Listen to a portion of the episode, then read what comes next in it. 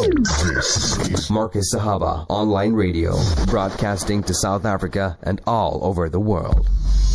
Our own president and, uh, and the cabinet ministers had been informed about it all. So they all knew about it. So, like, uh, right from the very beginning, at the highest level in South Africa, this uh, callous attitude uh, towards foreigners and their rights in South Africa uh, took seed. So maybe in actual fact, this is something that has grown from the top up rather than the bottom down.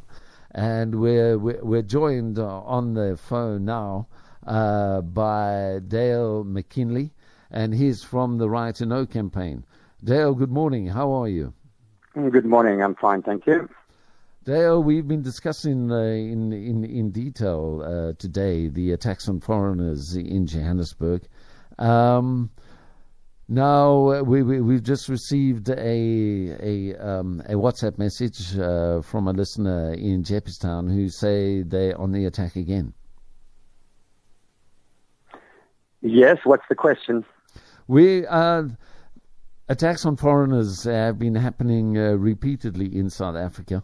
Uh, we had the whole renditions issue. Uh, we had at least uh, uh, 12 foreigners renditioned out of South Africa in uh, the early early decade uh, of the the first decade of this new millennium.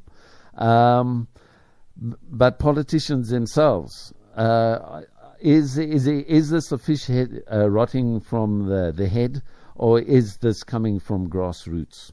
Is is is this a grassroots issue, or is this uh, is this something that uh, has also got elements of our of our leadership uh, who who are involved. Uh, complicity, responsibility, uh, and and and what do we do as we go ahead? Have have have our politicians thrown petrol onto this fire? Yes, the politicians. I mean, particularly the the ANC. I mean, it goes all the way back to the 1990s. In fact, the early 2000s, where statements by the ANC, very populist sort of demagogic statements, trying to blame foreigners for crime uh, talking about the national interests and, and threats to the integrity and the identity of South Africans and this construction of a false sort of sense of uh, a sort of supranational identity of South Africans as something separate from the rest of Africa. Uh, this has been going on for a long time, and mm. what that has done, combined with economic policies that have essentially marginalized and uh, made lots of working people out of jobs and created a material desperation. If you look at that cocktail of sort of political opportunism and populism, as well as economic policies that have left people behind, and then on top of that, you get a, a, a situation where internal, I mean, immigrants that are coming into the country are uh, pushed into into the sort of uh, you know shanty towns and other places. What you have, what we were calling a constructed competition for uh, resources, and that is a is a fairly toxic cocktail mm. that has that has developed over the years. And what we're seeing, what we saw in 2008, what it was in 2012, and now again, uh, is a result of that cocktail. So yes, there is. It's a combination of things, but certainly the leadership, and that is both mostly the ANC, but increasingly in our city in Johannesburg, also the DA under Herman Mashaba mm. has uh, uh, done similar kinds of things and said very similar kinds of things. They are certainly responsible, and they certainly have to take uh, degree of culpability for what has happened.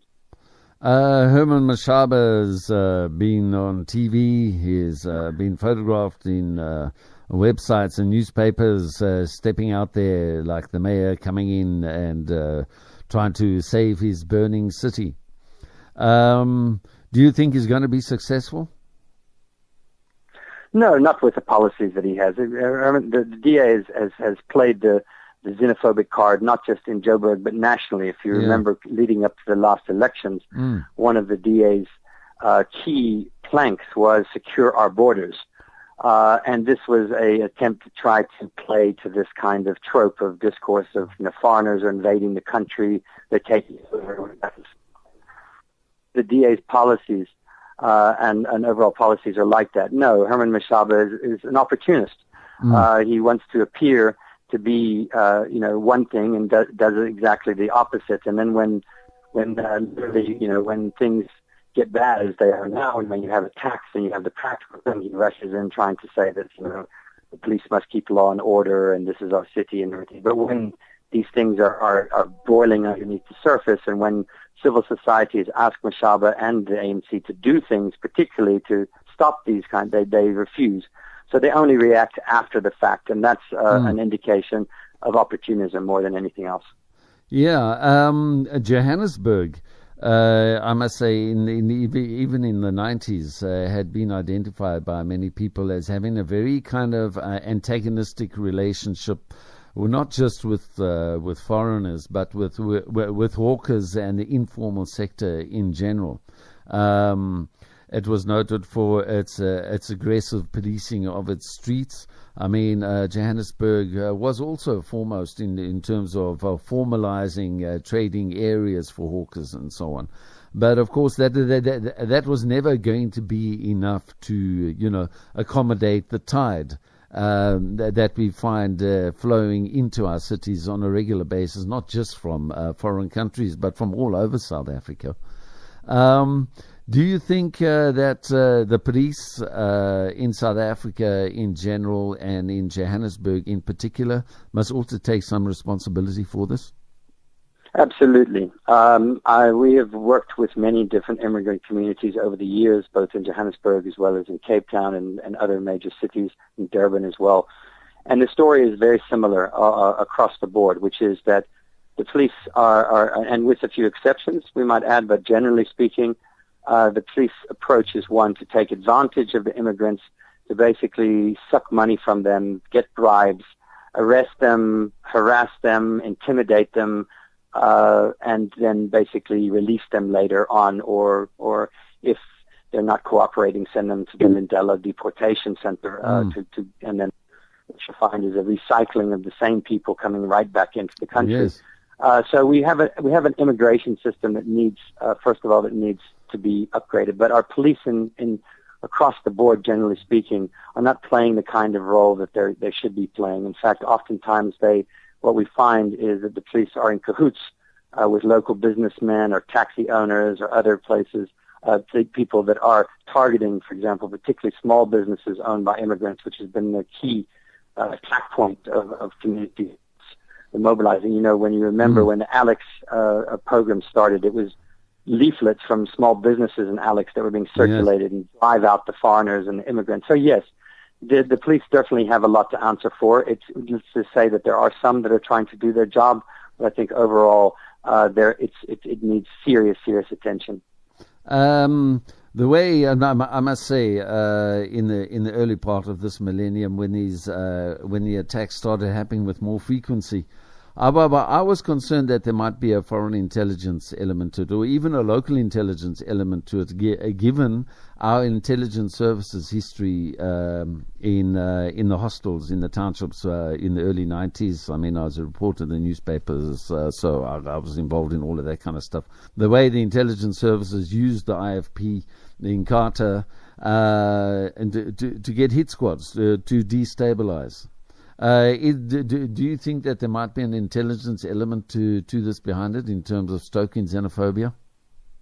Well, we, there's certainly no um, empirical proof of that yet, but I think I think if we were to speculate, uh, one could make an argument that that might be the case because what has happened, obviously, since uh, the, the mid 2000s, when the, the the fractions or the factions in the ANC began to fight it out, mm. is the intelligence services became totally factionalized. So the, we've, we've seen them playing particular political roles, spying and intimidating people. So one, it's not beyond uh, the possible that uh, certain factions within uh, what we could call rogue elements or whatever. I don't think as a whole the the, the uh, state security agency would have uh, you know had a program of this, but I certainly think certain agents or units or others that wanted to create mayhem, mm. certainly wanted to create problems for the other faction in the ANC uh, might have been able to stoke this. The, the, the bottom line here, though, is fundamentally that it's a total and complete failure of intelligence in our country. If intelligence services were doing their job, they would have been able to spot what was happening. They would have been able to deal with it beforehand. That's what the job of intelligence hmm. services mm. is. And they've been completely absent, both within all, all of the, the, the nature of this. You haven't heard anything from them.